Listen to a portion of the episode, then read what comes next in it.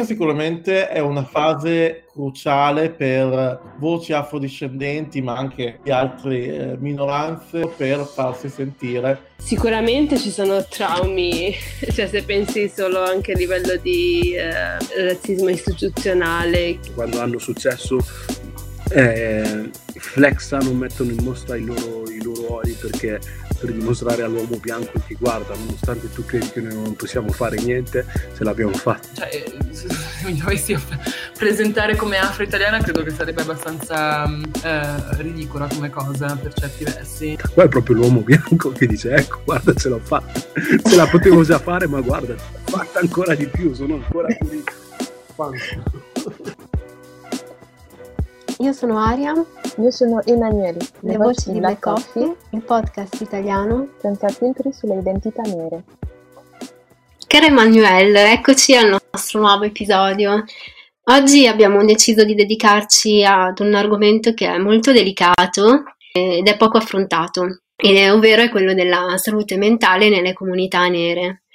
E in generale, negli ultimi dieci anni, quello che ho notato io qui in Italia, vabbè, a Milano, eh, è che c'è stato un cambio di percezione rispetto al rapporto con lo psicologo. E se prima era quasi un tabù andare o dire di andare dallo psicologo perché per pregiudizi o stigmatizzazioni nel, diciamo che appunto negli ultimi eh, dieci anni è diventato molto più accettato la ricerca di questo tipo di sostegno e, ed è sempre più diffusa sia tra i giovani che non. Forse questo è anche dovuto, eh, cioè probabilmente questo è dovuto all'incremento eh, di persone che soffrono di ansia, depressione, eh, probabilmente anche causate dalla crisi economica, dall'instabilità che, che ne ha conseguito e che ha colpito molti italiani.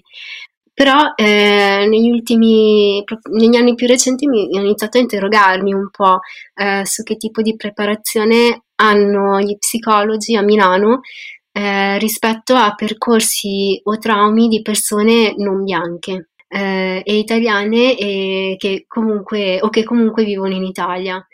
Ho fatto una ricerca veloce online e quello che mi pare che, che parrebbe è che la, a livello di didattica eh, l'offerta eh, è molto limitata. Poi più di recente ho fatto due chiacchiere con eh, psicologhe amiche e ho scoperto che in realtà esistono delle associazioni che hanno un approccio transculturale, però questo tipo di informazioni non è accessibile a tutti in realtà e quindi poi la persona che necessita di essere seguita o semplicemente di essere ascoltata magari non sa che esiste questo tipo di servizio e sostegno.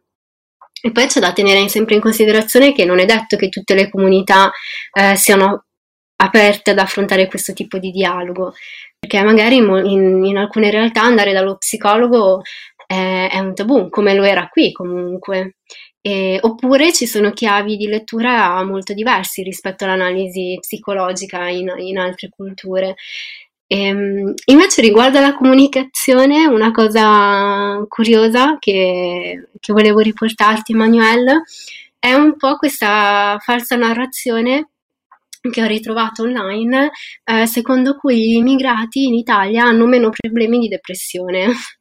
In particolare ho trovato mm, un articolo, eh, se, la tesi secondo questo giornalista è che gli immigrati eh, poi vabbè, immigrati to cure, senza andare nello specifico, eh, che arrivano in Italia si stabiliscono in Italia, eh, siccome hanno migliorato le loro condizioni di vita, e in particolare quelle economiche, non, eh, non hanno appunto, cioè hanno, hanno, risolto i loro problemi e quindi non soffrono di, di depressione o ansia o, o problemi simili. E la cosa all'inizio mi ha fatto molto sorridere, poi però anche un po' preoccupare perché ehm, magari poi qualcuno leggendo questo articolo lo potesse veramente prendere sul serio.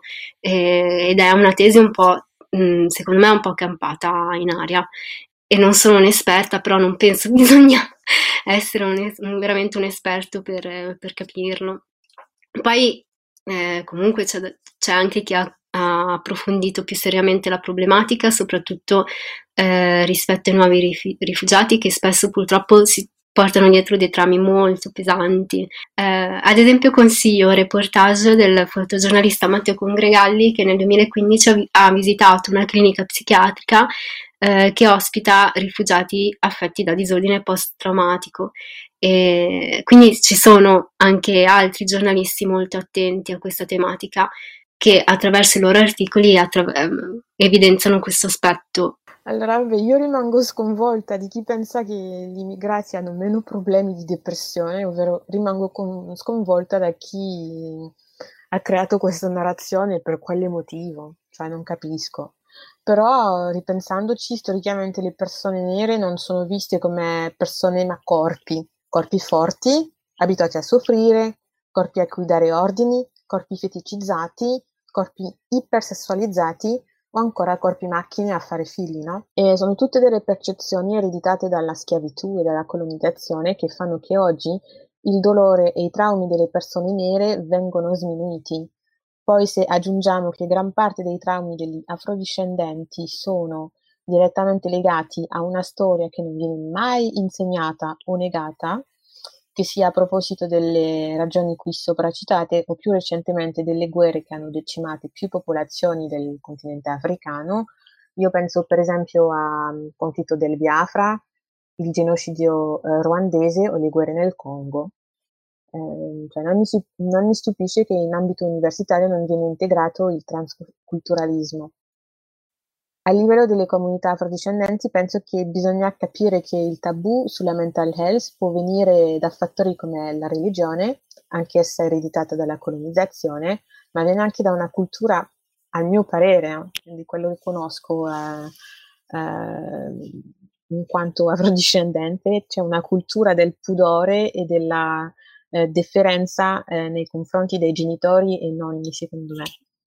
Eh, le loro gele- ancora una volta, secondo, secondo me, eh, le loro generazioni non avevano la parola libera quanto noi per vari motivi e penso che bisogna prendere questo in conto. In questo prima ancora di parlare di andare a vedere uno psicologo, perché se la parola non c'è su alcuni argom- argomenti eh, nelle famiglie, viene difficile eh, parlare di, di eh, salute mentale se già prima il fatto di parlare esprimersi con generazioni più anziane è complicato. Io finirei sull'argomento di oggi dicendo che la salute mentale manca tanto per le persone nere a tutti i livelli, non solo nel caso di eh, traumi legati alle guerre o all'immigrazione, ma anche per quelle generazioni più giovani che hanno la cultura dei genitori e quella del paese in cui sono nati o cresciuti. Per farvi due esempi, per chi è figlio di un olandese ed è cresciuto in Francia o in Belgio, il trauma del genocidio esiste pur di non averlo vissuto perché avrà perso una, par- una parte, se non tutta la famiglia, oppure avrà perso la madre o il padre dovuto a malattie fisiche e psicologiche provocate dal conflitto. L'altro esempio meno palese sono io, 100% camerunense, cresciuta in Francia, che a 31 anni ha scoperto di avere un fibroma, che è una patologia che tutte le donne nella mia famiglia hanno e che mette in pericolo il sentirsi donne di milioni di eh, femmine nere nel mondo. Il fibroma si sviluppa due a tre volte di più nelle comunità nere e non c'è spiegazione. Se ci sono modi per togliere il fibroma senza togliere l'utero, però spesso di, si sceglie questa alternativa, non c'è eh, nessuna, nessuna, assistenza psicologica durante tutto il processo dalla scoperta della patologia fino alla guarigione.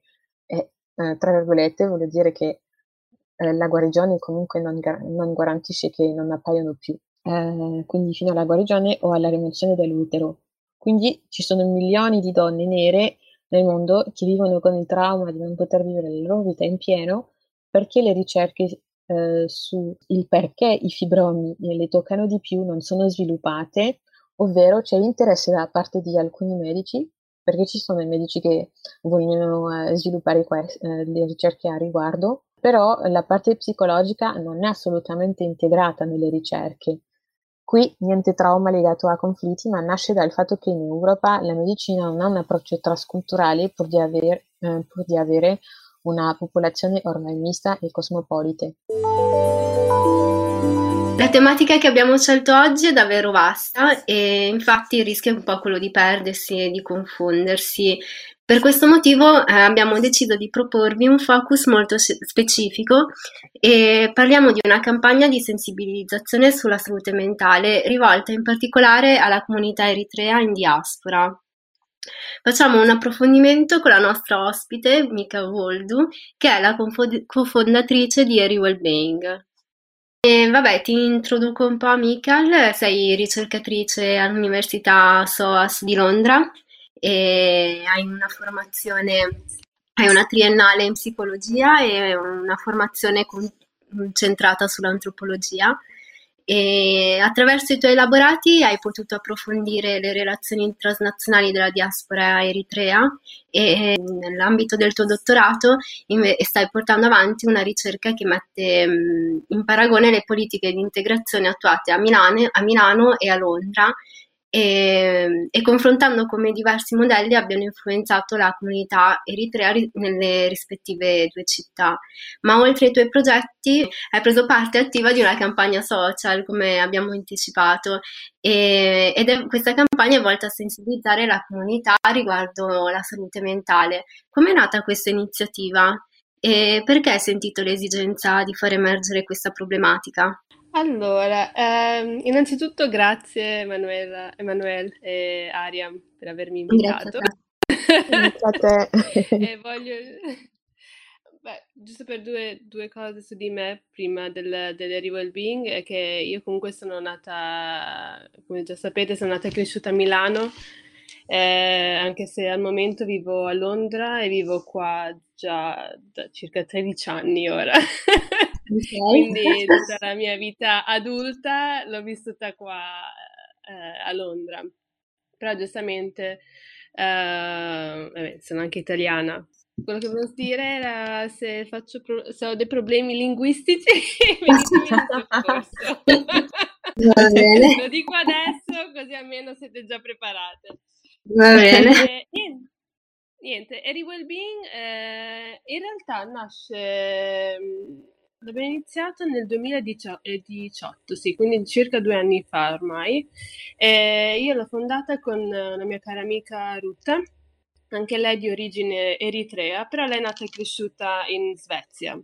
Ruta e io siamo conosciute ehm, a Londra, entrambe siamo venute qua a Londra per motivi di studio e ci siamo conosciute attraverso altri amici eritrei. Anche loro fossero tedeschi, eritrei tedeschi, insomma una diaspora molto mista che si ritrova qua a Londra. Ed è nata in realtà com- eh, da delle osservazioni che entrambi abbiamo avuto nei, io nel, nel, contesto della mia ricerca di dottorato. Um, come hai detto tu, uh, Ariam, uh, la mia tesi di dottorato si cioè, guarda le politiche di integrazione sia a Londra che a Milano. Io ovviamente sono nata e cresciuta a Milano, ma ho anche vissuto a Londra da tanto tempo, quindi è cercare di capire come queste politiche poi vanno a influenzare come le comunità migranti si integrano nelle società in cui vivono. vivono.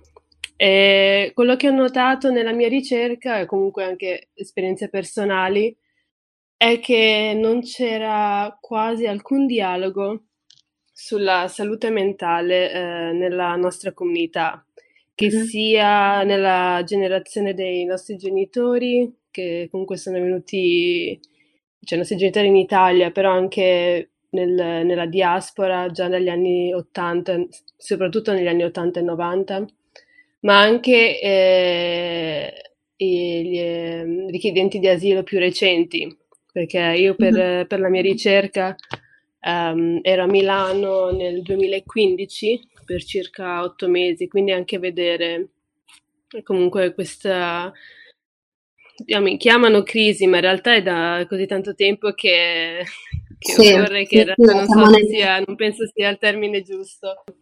Quindi Scusa, mi rendevo conto... Dimmi, sì. Scusa, ti taglio perché avevo una domanda. Perché ehm, la migrazione eritrea è iniziata verso gli anni 80, come hai detto tu?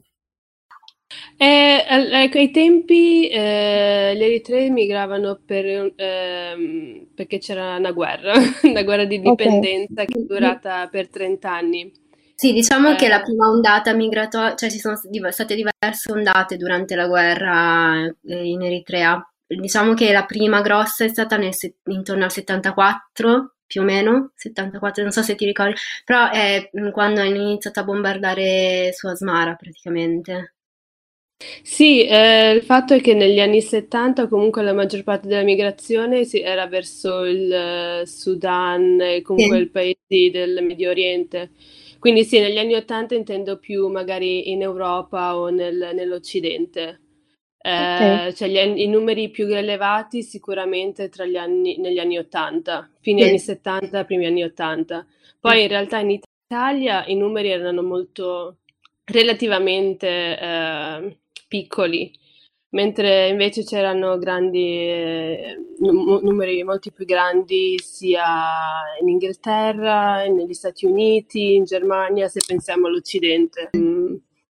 Però, come diceva Ariam, ci sono diversi- stati diversi flussi, quindi quello è stato il primo, o comunque uno dei primi periodi prima dell'indipendenza che abbiamo avuto nel 91, mentre poi ci sono comunque stati altri grandi flussi di migrazione, sicuramente nel tra il 98 e il 2001, quando c'era un'altra Mhm. guerra di confine con l'Etiopia, e poi in anni più recenti, dal 2000, sicuramente dal 2013, Sì, esatto. quando hanno ini- diciamo che ne hanno iniziato a parlare davvero tanto dopo il naufragio del Esatto. 2013, di sette- il 30 settembre e del 3 ottobre, erano due in realtà. Mhm. E, però sì, credo, cioè comunque non se ne parlava, ma succedeva anche prima, cioè Sì, sì, sì, sì, assolutamente. anche, anche qualche Mm. anno prima. Era già da un po' che c'era questa- questo problema, sia eh, nel senso proprio di, di- di persone che morivano in mare, ma poi anche tutto il dopo, cioè invece chi, chi per fortuna riusciva ad arrivare comunque era allo sbaraglio,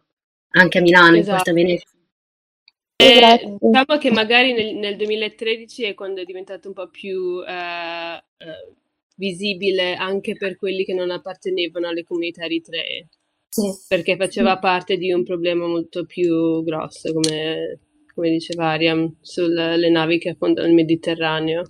sì. Ok, ti Naufragio. ringrazio per la, per la parentesi. No, fi- hai ragione anche tu che io do molto, diamo molto per scontato, ma ci sarei arrivata prima o poi.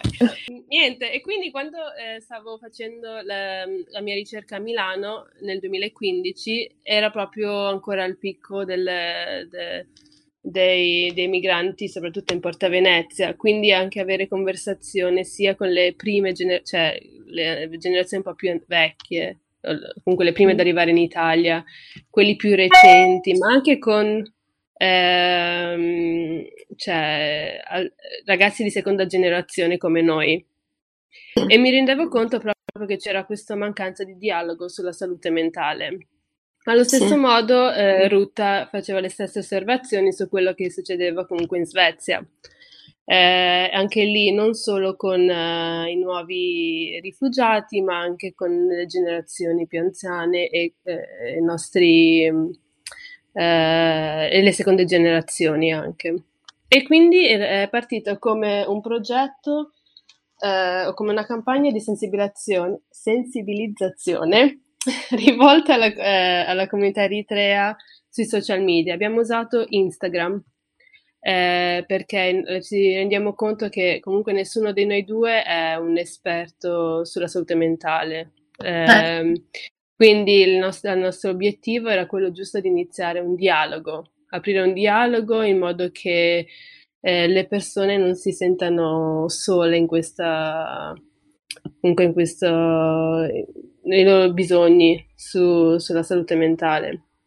E, e quindi abbiamo collaborato con uno psicologo eritreo che si chiama Dr. Jacob Tekie.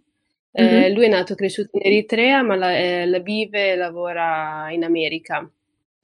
E, e abbiamo usato, eh, abbiamo collaborato con lui sul, comunque sul contenuto e il materiale, ma poi anche eh, abbiamo usato una piattaforma, una pagina su Instagram che si chiama Eritrea Stole My Heart, che ha Mhm.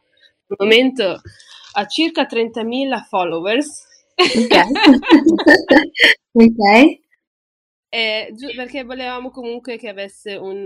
Um, che eh, riuscisse a raggiungere più persone possibili. Certo. Ah, ma quindi la, la pagina era già attiva?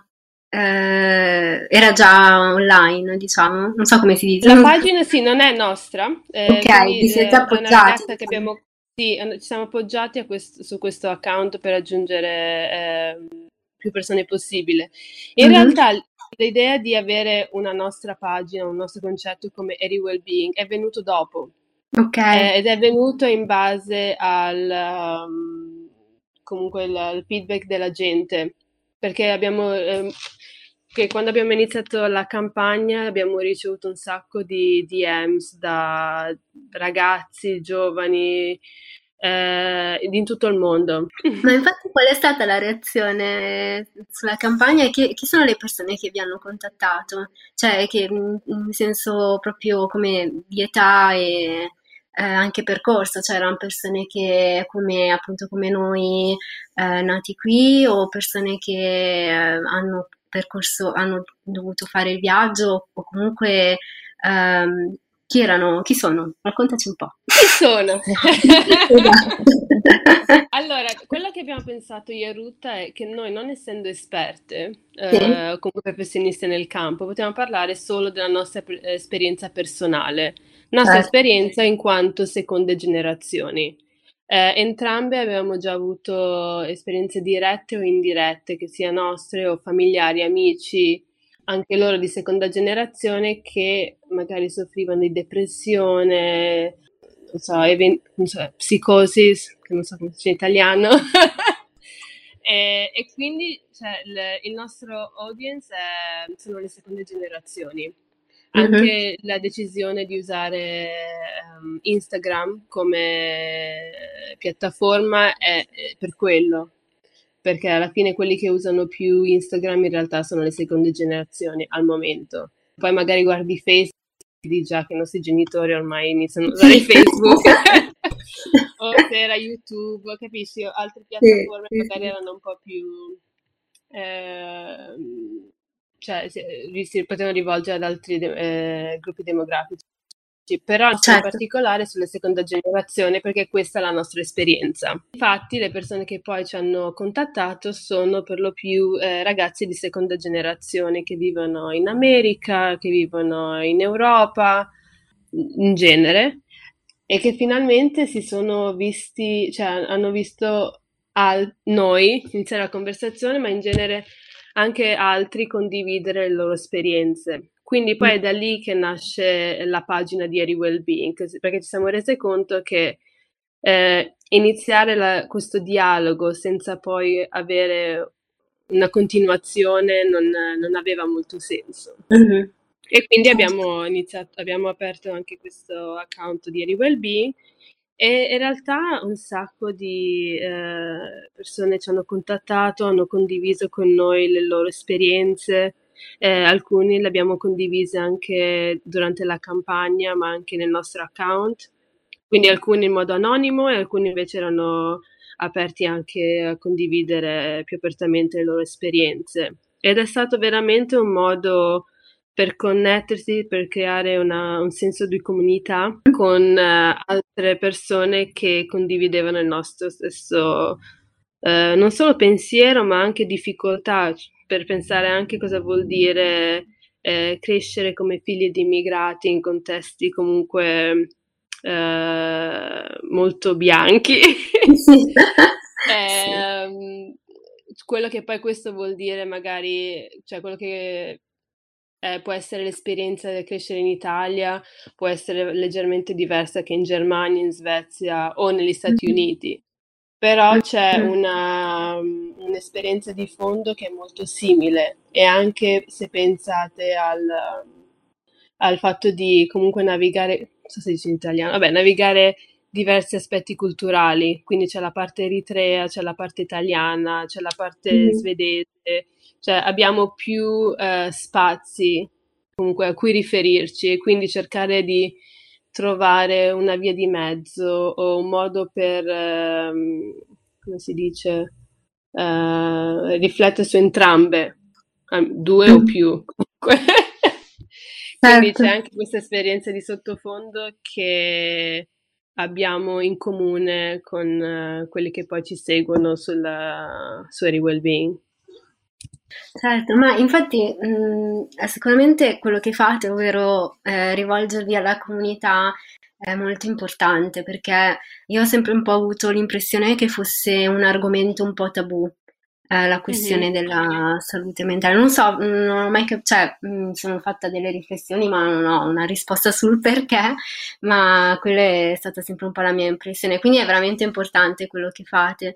Ma eh, poi una volta che la comunità ha preso coscienza, no, di, di questo, di, di questo- di questa problematica, eh, che, che strumenti ha a disposizione per affron- affrontare, cioè ad esempio una persona che vive a Londra, una persona appunto eritrea, eh, che strumenti ha a disposizione per affrontare, non so, un problema di ansia o di depressione, o che ma- appunto sono legate a quello, al percorso che dicevi tu?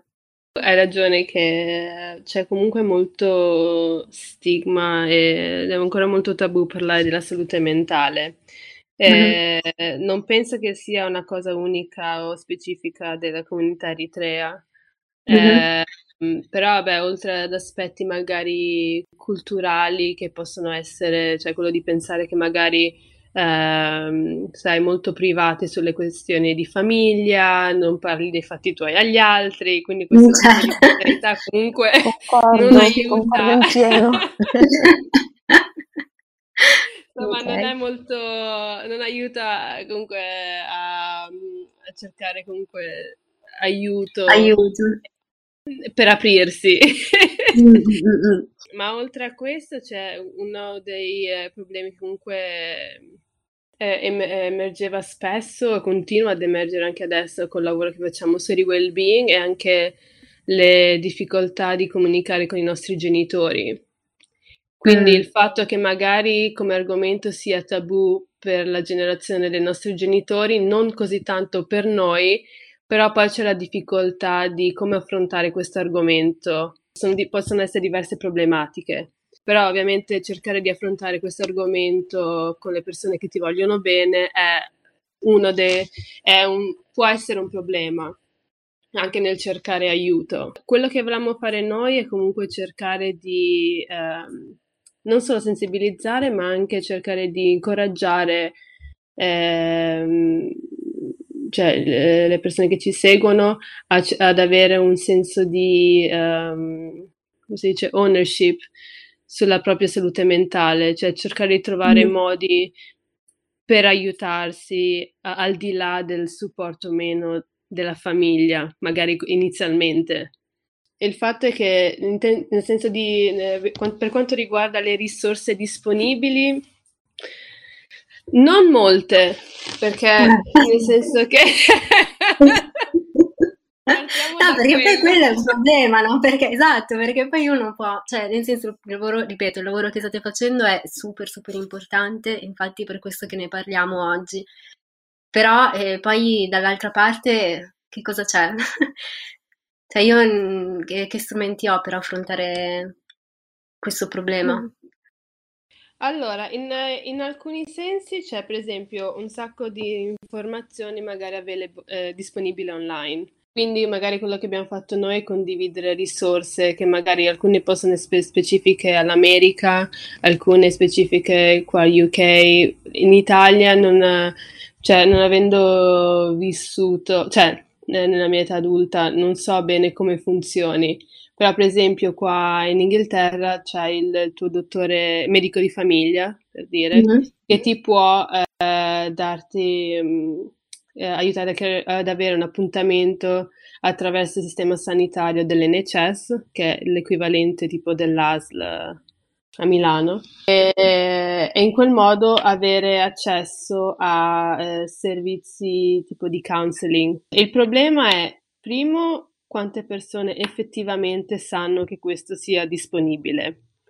Mm. Secondo, eh, una volta che hai fatto le tue magari sessioni di counseling con eh, il, col medico di base o comunque attraverso il medico di base, poi avere accesso proprio alla psicologa o a certi tipi di aiuto costa.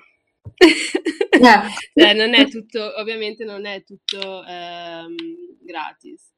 Ci sono un sacco di organizzazioni ehm, non governative o comunque charities, come si dice in italiano? Charities. Associazioni. Sì, che eh, comunque offrono servizi eh, gratuiti mm-hmm. o, o, comunque a costi molto più bassi.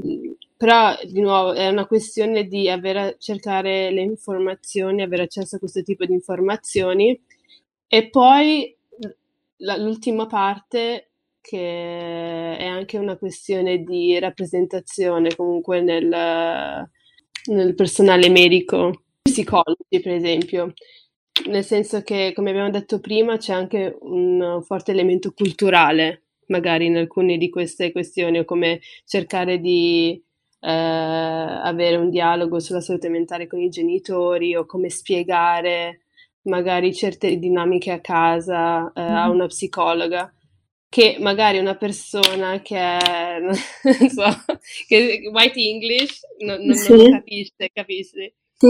Ma eh. infatti la, la domanda che ti, che ti, avrei fatto poi era appunto proprio questa, cioè uh, questo tipo di sensibilizzazione che è rivolta alla comunità. Um, dov- cioè, c'è, c'è, anche un, una sensibilizzazione rivolta ad esperti o psicologi, perché ad esempio a me è capitato in una mia esperienza da, come mediatrice di appunto assistere, aiutare un paziente durante un incontro con la psicologa. Cioè adesso appunto non posso andare nei dettagli, ma non mi andrebbe neanche, però come la, la, psicologa si rivolgeva a questa, a questa persona, al paziente, non, non, era molto, intanto non mi, non mi pareva molto professionale. E poi appunto mi ha lasciata molto perplessa, l'ho fatto notare e alla psicologa e in modo vabbè pacato senza comunque era una situazione delicata. E lei mi ha zittita con ma sì dicono tutti così facendo, cioè, eh, pote- lei poteva rispondermi così perché comunque la persona che era con noi non, non, parlava italiano, non lo capiva e sono stata un po', diciamo, zittita molto superficialmente. E, però mi ha anche spaventato molto questa, questa risposta. Mm-hmm. Quindi mi chiedo, in Italia eh, ci sono diversi servizi, in questo caso era un servizio appunto dedicato a una persona che mm, cioè, comunque aveva subito dei, dei traumi pesanti e, e i servizi ci sono, ma poi bisogna capire anche come sono questi servizi. Che preparazione c'è ad affrontare, ad esempio, una situazione del genere? Mm-hmm. Sì, cioè, hai ragione. Questo è in realtà un problema che non è non è solo presente in Italia, ma anche ovviamente nel resto d'Europa mm. e penso in altri paesi dell'Occidente. Ma allora, in realtà il lavoro che facciamo non è specifico, cioè come, come ho detto prima, è più diretto ai ragazzi, comunque persone di seconda generazione, però ovviamente c'è anche questo altro elemento di eh, cosa possiamo fare per... Uh, creare, avere accesso comunque a uno staff, a dei professionisti che capiscano queste mm. sfumature, queste, eh, questi aspetti de, de, culturali. Mm. E, allora, a Londra penso che vista, cioè la servizio di immigrazione di Londra, non dico Londra perché è specifico di Londra, non, sì, okay. non, non riflette Regno Unito. Ok, ok. Cioè, non è, è molto eh, unica come città e, e quindi qua eh, ci sono comunque servizi anche disponibili che sono specifici per comunità eh, che qua chiamano BA, BA, BAME, che è Black African Minorities. Ok. Minority. Quindi specifico, specifico um, persone di colore o comunque di origini eh, con altre origini etni- etniche. Um, quindi ci, ci, sono questi servizi disponibili, però non, okay. ovviamente non sono sufficienti. Um, quello che facciamo noi eh, con il nostro lavoro è di cercare comunque quando incontriamo o comunque ci contattano magari eh, ragazzi eritrei che lavorano nel, nell'ambito della salute mentale, Abbiamo anche mm. un podcast dove mm-hmm. abbiamo conversazioni non solo, vabbè, non solo con i professionisti, anche con persone che magari vogliono condividere le proprie esperienze personali o, o indirette eh, con la salute mentale. Però siamo riusciti anche a trovare persone che lavorano come eh, psicologi, per esempio, a parte il dottor, dottor Tekje, Jacob Tekje, mm-hmm. c'è anche una, un'altra psicologa che abbiamo conosciuto che si chiama Haben Gezai e lei è nata e cresciuta a Londra.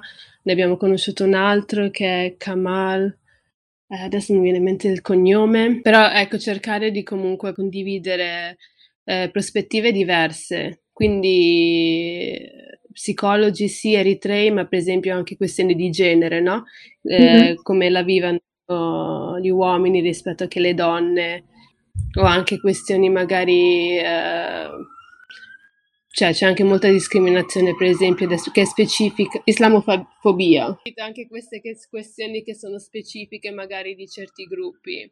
Mm-hmm. Quindi eh, non, abbiamo, non abbiamo soluzioni, però ovviamente certo. sappiamo che quando abbiamo iniziato questo lavoro c'è anche il fatto che eh, parliamo di eri well-beings in modo specifico è perché c'è proprio una mancanza specifico agli eritrei e questa è quella che è la nostra esperienza e quindi abbiamo cercato di eh, ave- provvedere un supporto in questo senso. Poi ovviamente alcune delle nostre esperienze si possono anche, eh, sono anche condivise da altri, cioè io degli amici eh, che hanno di origine per esempio dello Zimbabwe o della Giam- eh, Giamaica, eh, che comunque condividono alcune delle esperienze che abbiamo noi. Lo specifico eritreo è perché sappiamo che siamo proprio un gruppo minuscolo, quindi se troviamo qualsiasi professionista o, che lavora in questo ambito, eh, cioè siamo anche con, mo, più che felici di cioè, condividere le sue esperienze sì, e fare in modo re, rendere ac-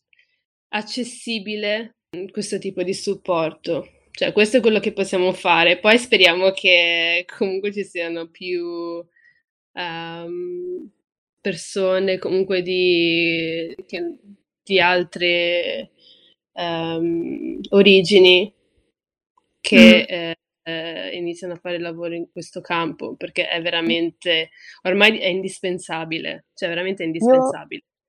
Io vorrei aggiungere qualcosa a riguardo perché ho notato che comunque come dicevi tu, nell'ambito dell'NHS la, l'aiuto è possibile averlo, però vedo che ci sono tante um, cose fatte a livello um, delle persone come, come te che uh, perché hanno uh, notato che non c'è servizi per uh, persone specifiche, hanno deciso di, di cercare e di, come dici tu, um, collaborare con professionisti e no, noto tanto che um, nella stampa indipendente spesso eh, la tematica della salute mentale, e quando dico stampa indipendente fatta da minoranze, eh, fatta da minoranze eh, è lì che fanno degli articoli sulla eh, salu- salute mentale. Penso per esempio a una pubblicazione come Galden Magazine.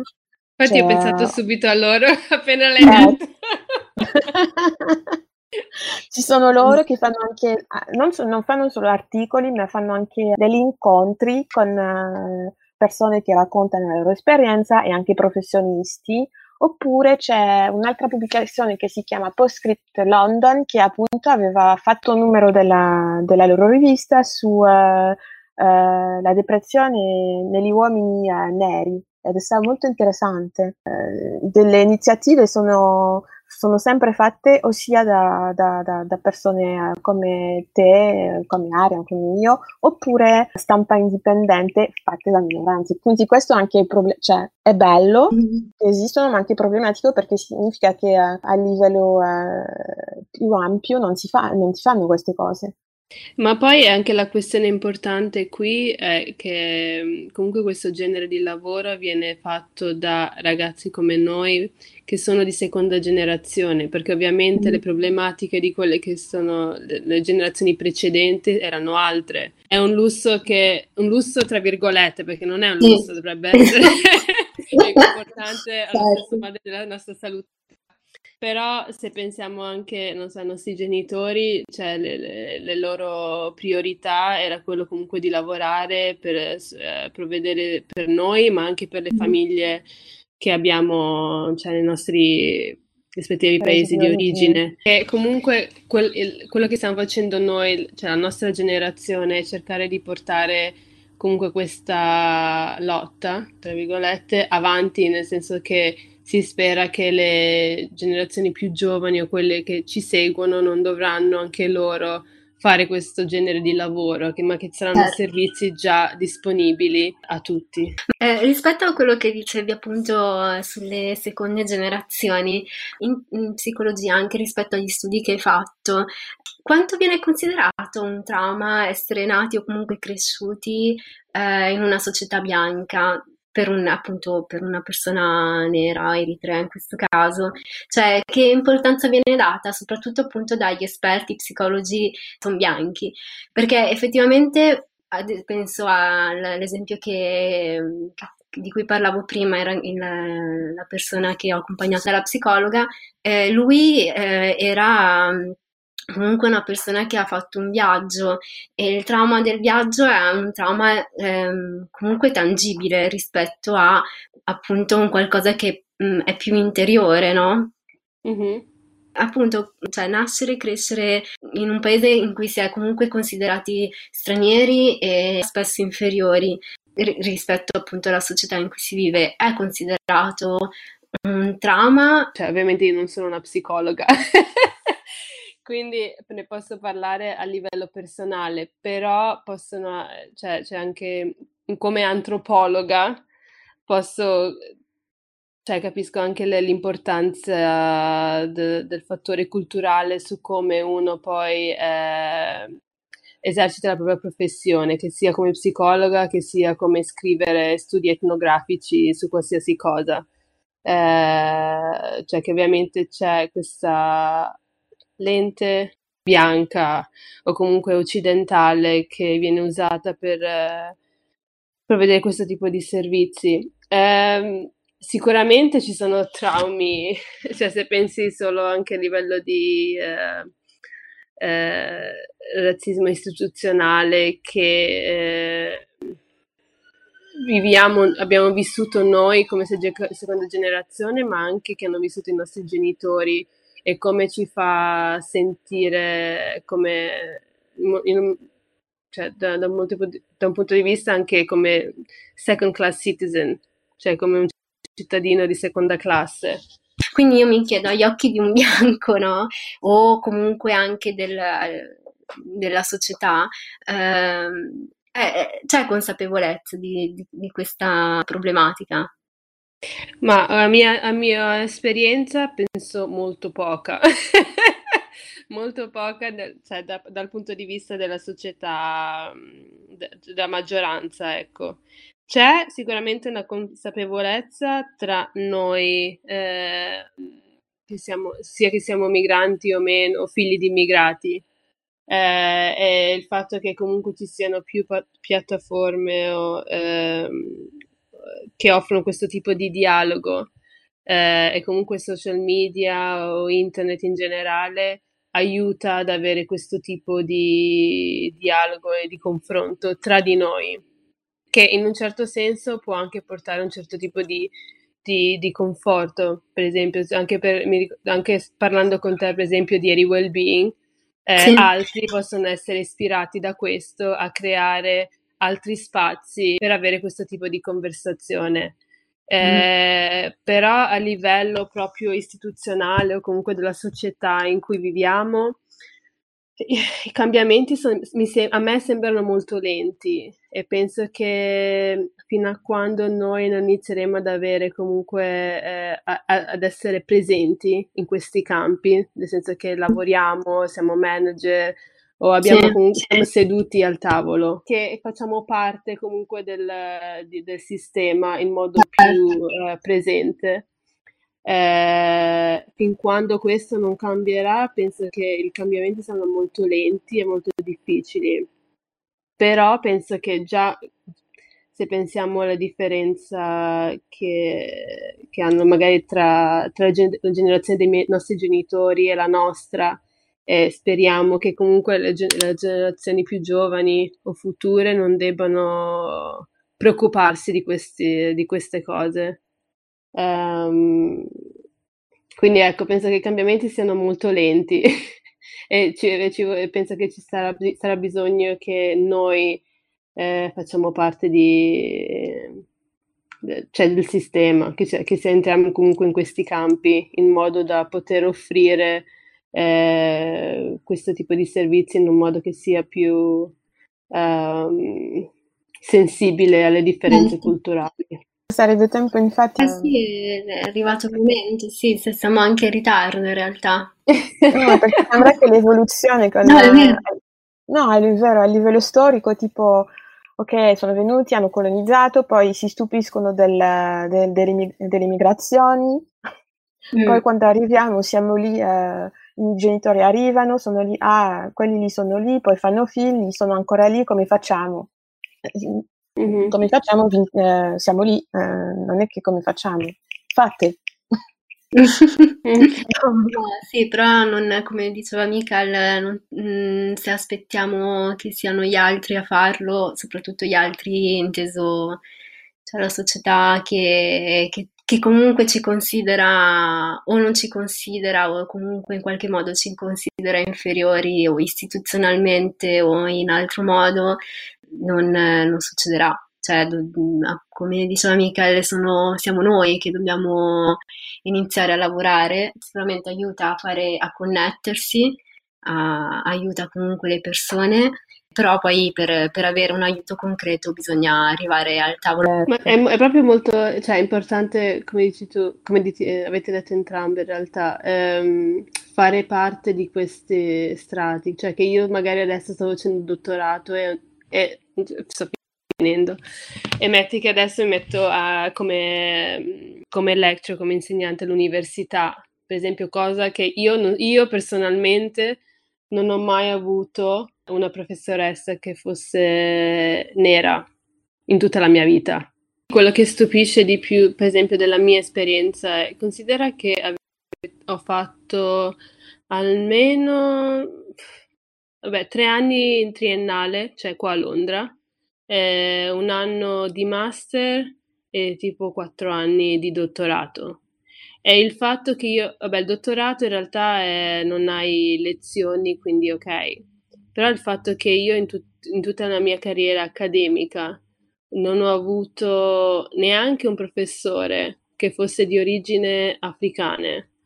Um, e, e, non è perché è capitato, perché è la mia esperienza, in realtà cioè, sono anche usciti degli studi qua nel Regno Unito dove adesso non ricordo bene i numeri, però era tipo non so, il 5% delle posizioni permanenti in accademia sono di persone di colore, neanche nere, di colore.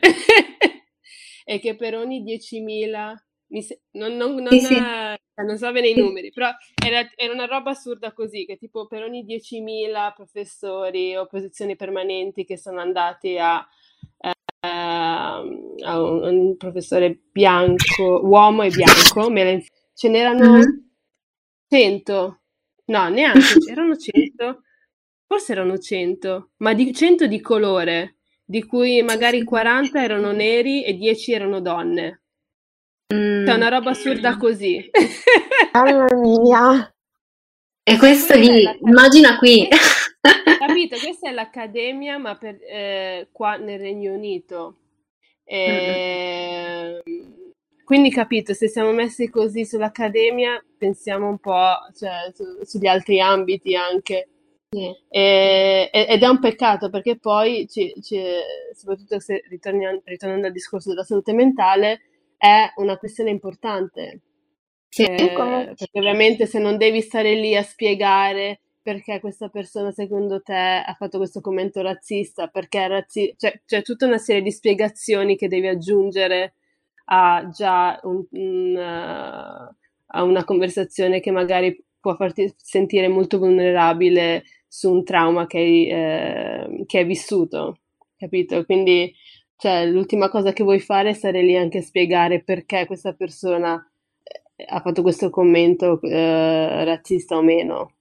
Cioè, tu vorresti andare direttamente a quello che è il tuo problema. Comunque tu hai, um, hai toccato un punto giusto perché parli di statistiche che uh, in, in, Inghilterra sono permesse, per esempio io in Francia le statistiche etniche sono, uh, non, è, no, non, è, legale farle, capito? E se tu non hai le statistiche a livello per esempio della salute mentale di uh, quante persone di, nere di quella, di quella zona in particolare, penso per esempio all'Eritrea, uh, hanno, dei, hanno, quel tipo di problema uh, psicologico, come fai a, fai a, a risolvere il problema, aiutare la gente se tu non hai nemmeno le, le statistiche? In realtà è stata una professoressa eh, nera che ha fatto questa ricerca inizialmente ed è stata... Um, sto cercando di trovare il nome ma non, non, mi viene in mente adesso. Però per esempio c'è un sito Black British Academics dove mm, ti danno comunque un background sulla, sulla questione accademica, sulla diversità, sull'inclusione nella, nella, nel campo dell'accademia. Ma eh, eh, di nuovo, come abbiamo già detto prima, parte da noi anche su quello, perché finché non Ovviamente, vabbè, c'è anche un sistema diverso dove magari in qualsiasi eh, application form devi, cioè non devi dirlo, non sei forzato, però eh, ti dà l'opzione di comunque eh, specificare le tue, le, tue, origini. Però la, ricerca che ha fatto questa professoressa era specifico perché mm. in base alla sua esperienza personale e a quella delle sue colleghe da cui poi è partito un progetto per eh, capire eh, quali erano le, le dinamiche eh, su, del campo de, dell'Accademia nel, nel, Regno Unito. E quando ho letto questi numeri ci ho detto wow, perché sì. uno non ci pensa, perché ti, soprattutto a Londra, ribadisco Londra perché è molto spe- diverso dal resto del Regno Unito, esatto. però se ti guardi in giro eh, ti, fa, ti, sembra strano che poi magari non... Eh, cioè che sia l'università. Eh, il fatto è che adesso in realtà c'è, un, c'è comunque il numero di eh, eh, accademici di colore ci, cioè, sta crescendo, però il problema è che le, le, c'è una forte competizione per, per posizioni permanenti e queste continuano ad essere date a eh, no, non vengono date comunque a persone di colore. E poi cioè, le persone... sì, capito, cioè... Eh, sì, è molto... Anche, cioè, se penso anche alla SOAS, la School of Oriental and African Studies, lasciando stare la storia coloniale de, de, dell'istituzione, che mm. parte come una scuola per insegnare, per comunque dare dei training a ufficiali de- delle colonie. Mm-hmm. Tuttora c'è il numero di professori eh, africani, per esempio, è molto piccolo. Mm-mm.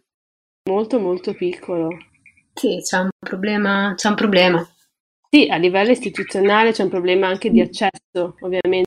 Chi è che è in grado di eh, comunque stu- studiare per un dottorato per così tanto tempo, se soprattutto non si ha fondi, se non si ha connessioni che ti possono aiutare ad avere una borsa di studio, cioè tutte queste, sì, sì, queste riflessioni che uno fa eh, prima di arrivare a questa posizione, mentre per altri eh, che magari non hanno questi problemi eh, è molto più semplice, magari c'è la collega del, di tua madre che lavora in questa università, ti può aiutare mm-hmm. eh, con, la, con, l'application, no? per esempio. Cioè, senza dire che, vabbè, non è che... Sì, ecco. Eh. Sì, certo, non è quello che succede a tutti, ovvio, però sì, sì, eh, diciamo sì. che c'è un problema di accessibilità, insomma, per, eh, per le minoranze, cioè mm-hmm. quello poi è fondamentalmente no? le diseguaglianze sociali. Accessibilità e uh, economi- e, economia anche secondo me, perché eh, per poter studiare fino al livello del dottorato, uh, soprattutto in qualsiasi paese uh, dell'Occidente, secondo me devi avere, devi avere dei soldi oppure vabbè, fare, non so come si dice, non so, è mutuo? Mm-hmm. Sì. Quindi... sì, sì, sì, sì, perché mm, se non hai una, per quanto possa essere anche gratuita l'università o avere una, eh, non è il caso della SOAS ovviamente, però... Eh, no, ma poi quando ci quanto... sono cose gratuite in no, infatti, no. anzi... Eh, esatto, no, però per quanto, per quanto tu possa avere la, la scuola, di, cioè comunque una, un'accessibilità più ampia rispetto appunto all'università, per esempio del, di Londra, eh, poi devi avere comunque anche la sostenibilità. E, mm-hmm. e, questo appunto le minoranze, quello che intendevo prima, è mm, l'accessibilità anche in questo senso, no? la sostenibilità e che molte volte non abbiamo. E quindi magari riusciamo comunque a fare il nostro percorso universitario, però a un certo punto dobbiamo fermarci. Esatto. Per, sì. Perché appunto poi comunque cioè, è tutto anche un problema no? delle, de, dell'università, delle risorse, de, delle borse di studio che sono comunque poche e c'è molta competitività, come dicevi tu, quindi eh, molte volte chi non ha, chi appunto so, soffre della diseguaglianza sociale poi si ferma. Mm. Sì, che poi ecco, sono risorse economiche ma anche sociali e culturali. Quindi non avere magari qualcuno a cui chiedere a, come eh, compilare un, un, application form o qualcuno che, a cui chiedere che tipo di magari volontariato possa aiutare accesso a un certo tipo di lavoro. Cioè, le ma- sì, insomma, sono risorse sì, sì più sì, vaste. Sì, sì, sì, sì, no, è assolutamente vero. Ok. Um, tu comunque Mica l'ha già risposto alla, alla mia prima domanda che era attorno a, dicevo che attraverso il mondo eh, sembra che la diaspora eritrea sia piccola e eh, magari era questo che ti, ha, che ti, aveva portato a fare quello che fai con il well-being. Sì, sì, sì, sì che è esattamente quello. al di là della, del, dell'esperienza comunque condi, eh, condivisibile, nel senso come persone di colore, nere, figli di immigrati, che comunque ci sono magari risorse disponibili eh, su internet per lo più. Eh, il nostro era proprio obiet- il nostro obiettivo era proprio quello di indirizzare questo, uh, questa campagna alla nostra comunità nello specifico, perché non c'era, non c'era questo dialogo, non c'era questa conversazione e comunque attraverso social media hai la, la, possibilità di creare un senso di comunità, un senso di solidarietà al di là di dove vivi e quelle che sono le esperienze specifiche personali. Per esempio, che magari essere nata e cresciuta in Italia, cioè se sei nata e cresciuta in Atlanta o eh, a Berlino, comunque abbiamo un certo tipo di esperienza che condividiamo e, e questo può essere sufficiente per creare un senso di solidarietà.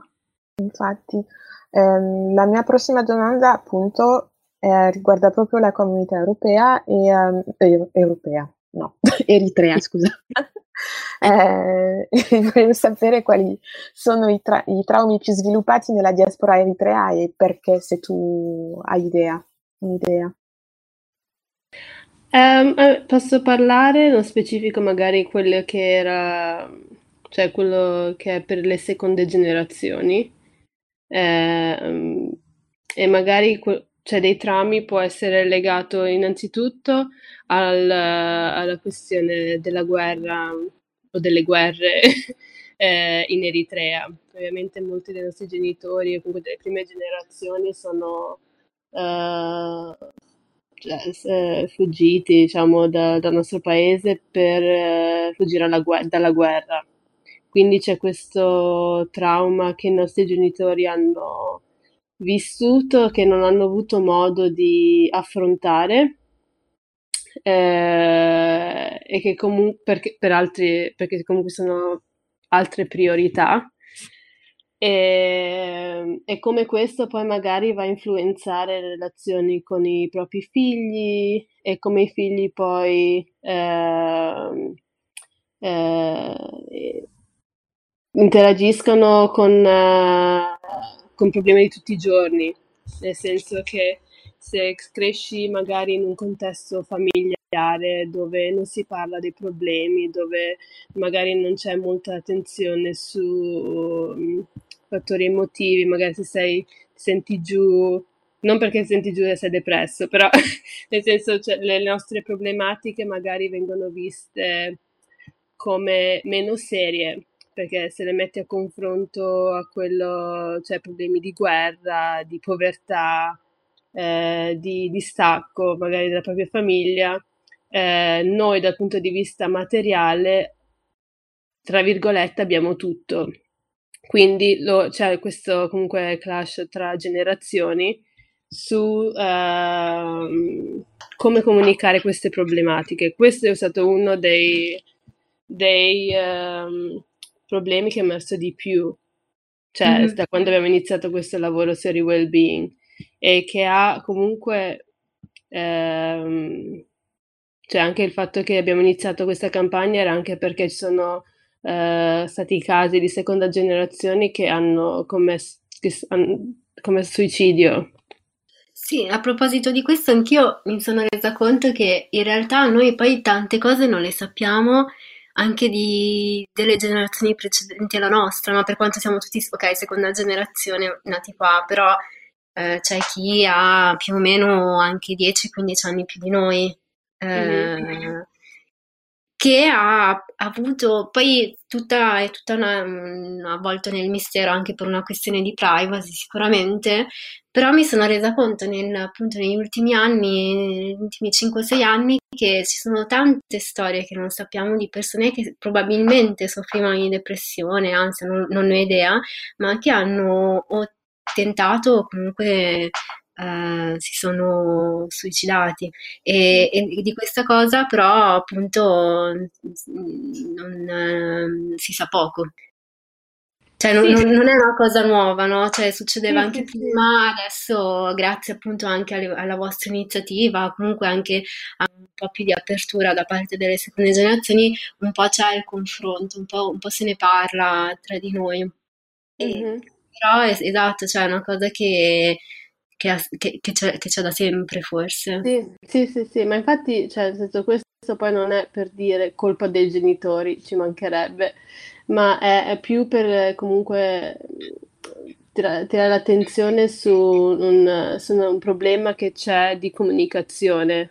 Certo. E, cioè, tra diverse generazioni e soprattutto c'è cioè, creare comunque una, avere una consapevolezza che la salute mentale non discrimina, nel senso che cioè, è una cosa che tutti, eh, cioè, oh, irrespective, come si dice? non importa le, le origini de, dell'individuo, eh, le origini culturali, chiunque mm-hmm. può soffrire di salute mentale, mentre alcune situazioni vengono viste solo una cosa che eh, gli white people, che la gente bianca so. Invece no, non è che perché ho un cibo, cibo da mangiare, un tetto sulla testa e quindi basta, sto bene così, ho tutto quello che mi serve. Ho anche dei bisogni emotivi, psicologici, sociali che posso, che se non riesco a condividere o comunicare alla famiglia rende la mia esperienza magari al liceo, all'università o nel mondo del lavoro molto più difficile. Mm-hmm. E, e, anche questo senso di solitudine magari nell'affrontare queste uh, problematiche. E, e, quindi sì, nel senso, è un problema importante il, la, la questione del dialogo, ma soprattutto del dialogo tra generazioni. Stavo per chiedere a proposito di, um, di, generazioni, perché tu hai già accennato prima che uh, c'è stata la guerra che eh, ovviamente ha influenzato eh, il modo di essere di, de, dei genitori che hanno figli di seconda generazione e ti volevo chiedere se esistono traumi tramandati su generazioni per la storia dell'Eritrea.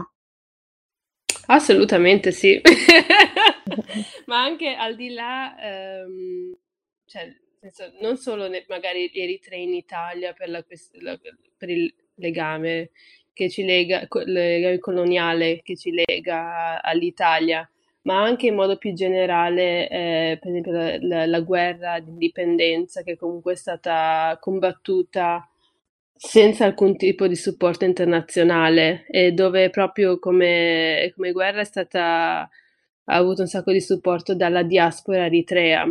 Quindi cosa è successo? Che per, molti, eh, per le generazioni che, sono, che hanno lasciato l'Eritrea prima dell'indipendenza, eh, molti dei loro magari bisogni psicologici vengono, sono stati messi da parte perché c'era questo obiettivo comune di, eh, avere, cioè di raggiungere l'indipendenza. E la cosa, un altro aspetto importante era un, che c'era un forte senso di solidarietà, cioè un forte senso di comunità tra gli eritrei e la diaspora.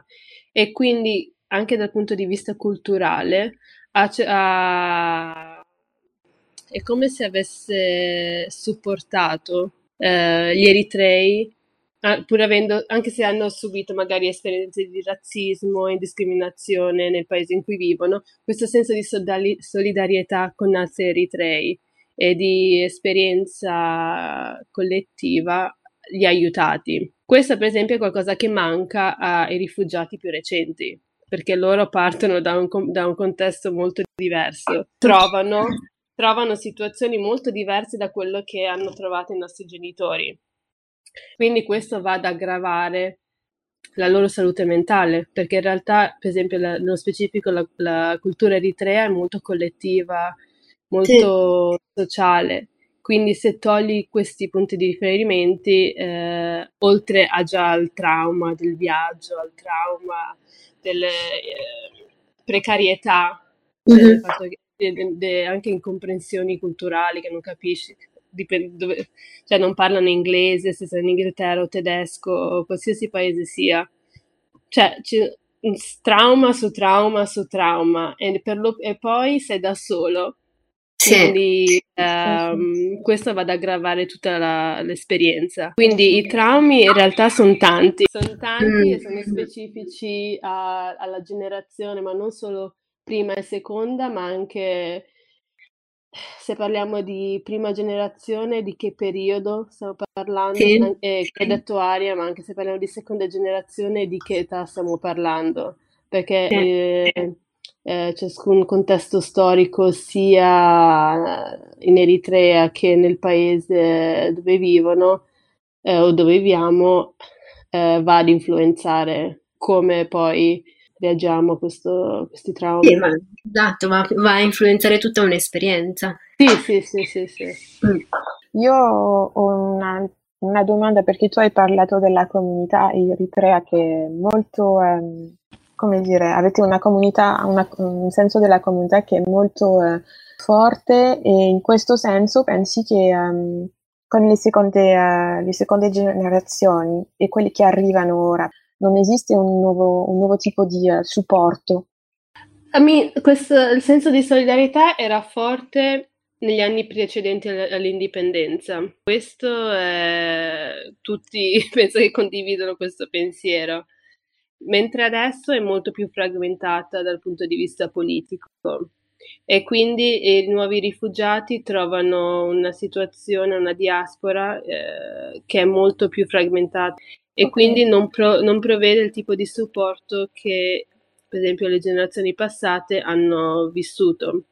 Per esempio nel, nella mia ricerca di dottorato, quando guardavo alle politiche di integrazione inglesi o comunque del Regno Unito e come queste sono cambiate negli anni eh, e come questo poi è andato a influenzare lo sviluppo delle comunità eritree a Londra, ho, notato che magari mentre negli anni, cioè prime, le prime comunità venivano, sono state formate negli anni 70, fino al 70, però grandi più, numeri più grandi venivano poi negli anni 80. Ai tempi c'era comunque supporto anche proprio dallo Stato, per esempio inglese, o comunque da quello, cioè l'equivalente magari dei comuni, quindi qua lo chiamano come local authorities. Quindi c'era del funding che era disponibile e c'erano, eh, sono state, mm, come si dice, set up delle diverse organizzazioni che provvedevano supporto, per esempio, nel,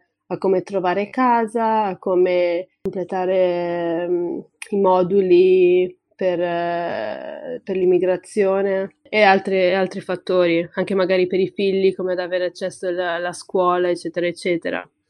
E adesso questi tipi di servizi sono molto pochi, no, quasi inesistenti. E da una parte c'è la questione de- del paese, cioè per esempio del Regno Unito, di come le, le politiche sono, è cambiata. Quindi non avendo più fondi per questo tipo di attività, ci sono molte meno organizzazioni eritree che fanno questo tipo di lavoro. Ma poi c'è anche un altro problema che c'è questa comunque frammentazione politica tra eritrei. Quindi questo rende, lascia persone che sono già vulnerabili quindi nuovi rifugiati, a se stessi. E quindi questo rende, rende il problema ancora più difficile da affrontare, soprattutto se, eh, come dicevamo prima, non hai eh, del personale che capisce queste sfumature culturali. Sì, per esempio, il dottor Jacob Teke, lui ha fatto il suo dottorato proprio sulle esperienze dei rifugiati eritrei e mm-hmm. anche ehm, Haben Gesai, dottor Haben Gesai, che anche lei ha fatto il dottorato qua, e anche lei guarda le esperienze dei rifugiati, eritrei, rifugiati eritrei. Però ho capito, queste, questo tipo di lavoro è essenziale, importantissimo per la nostra comunità, certo. però esatto. ce ne sarebbe bisogno molto di più. È... Cioè c'è una mancanza sia dalla nostra comunità che a, a livello istituzionale, mentre prima per esempio a Londra c'era un supporto sia a livello di comunità che a livello istituzionale. In Italia non c'era, tipo se penso, non c'è mai stato un forte supporto istituzionale. No, però, esatto, esatto però c'era la comunità. Però sì. c'era la comunità, quindi quando questa viene a mancare a livello di supporto, eh, lascia di, eh, le persone, cioè i nuovi rifugiati a se stessi. Questa sì, è la differenza tu parlavi di, uh, delle ricerche di, um, de, dei due medici che hai citato, secondo te loro hanno trovato, hanno un, ovviamente un, un metodo, hanno trovato dei metodi per integrare un approccio trasculturale nei loro, nei loro studi, o sbaglio? Um, il lavoro di, eh, di dottor Haben, sai, non, non lo conosco. Cioè, è una lei, però non conosco il suo lavoro, cioè su cosa si guardava nel modo specifico. Però per quanto riguarda Dr. Jacob eh, Tekje, eh, lui sicuramente sì. Poi lui ha anche un vantaggio, perché lui pratica, è nato e cresciuto in Eritrea e praticava come psicologo anche in Eritrea. Quindi ha una conoscenza culturale e linguistica molto più uh, importante, cioè adesso capisce anche a livello culturale come viene interpretata uh, la salute mentale perché è un tabù, eccetera, eccetera. Sì, e sì, lui... Sì, ho ascoltato la prima puntata in cui spiegava che uh, la gente che andava in ospedale per ragioni psicologiche ad Asmara si vergognava e si copriva il viso, infatti... Esatto. Ma poi il suo lavoro e la sua esperienza sia lavorativa, professionale che personale eh, è molto importante perché ci, anche a noi, eh, cioè anche io e Ruth abbiamo imparato molto su eh, come per esempio magari i nostri genitori possono capire se noi andiamo da loro e diciamo sono depressa, cioè come questa informazione viene registrata da loro. Anche perché proprio eh, penso sia anche un problema, cioè un problema, anche una questione di linguaggio, esatto. no? Cioè proprio di terminologia, cioè magari delle, mh, delle, delle, parole che noi usiamo in italiano o in inglese o in altre lingue per descrivere una determinata cosa magari non esistono in tigrinya o in, in un'altra lingua, quindi cioè proprio anche magari concetto, quel concetto lì non esiste o viene, viene interpretato in, in, modo diverso, quindi magari c'è anche una mancanza di, eh, della terminologia giusta. Esatto, eh, e questo cioè, è una questione importantissima, l'importanza mm. del linguaggio, perché pro- fa proprio la differenza. E quindi lui, il lavoro che fa lui, si, si proprio si concentra su, sul linguaggio.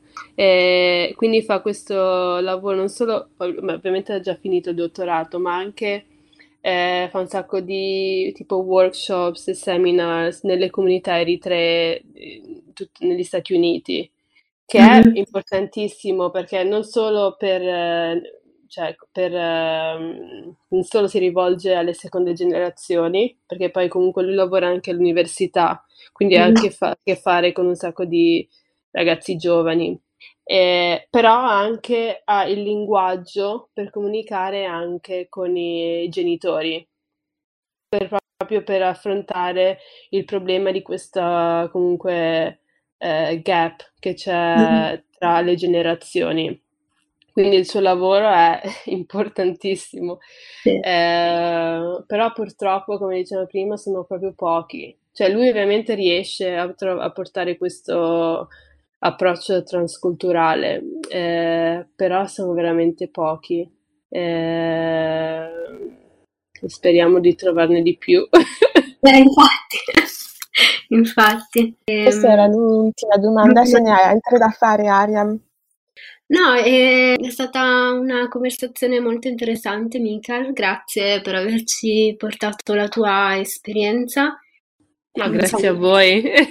Niente, no, comunque, il, come ti ho detto anche prima, il lavoro che fate tu e Ruth insieme al dottor Jacobo e, e, gli altri esperti è sicuramente molto importante, è una cosa di cui la nostra comunità ha bisogno e secondo me... Mh, comunque il vostro lavoro sarà anche di ispirazione ad altri giovani eritrei e non eritrei.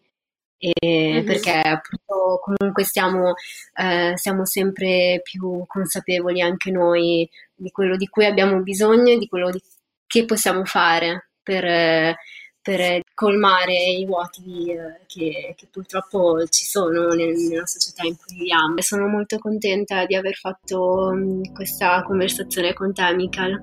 Grazie, grazie per avermi invitata. grazie a te, è molto interessante, grazie. Grazie per aver ascoltato questo episodio di Black Coffee. Vi ricordiamo che tutti gli episodi li potete trovare su Podbean, Spotify e tutte le piattaforme in cui ascoltate i vostri podcast preferiti. Ci trovate anche su Instagram come Black Coffee-PDC dove potrete seguire i contenuti che vi proponiamo ogni settimana, ma soprattutto dove ci potete mandare i vostri pensieri, commenti e storie che volete condividere. O se preferite potrete contattarci via mail all'indirizzo blackcoffeepdc.gmail.com e vi aspettiamo per il prossimo caffè.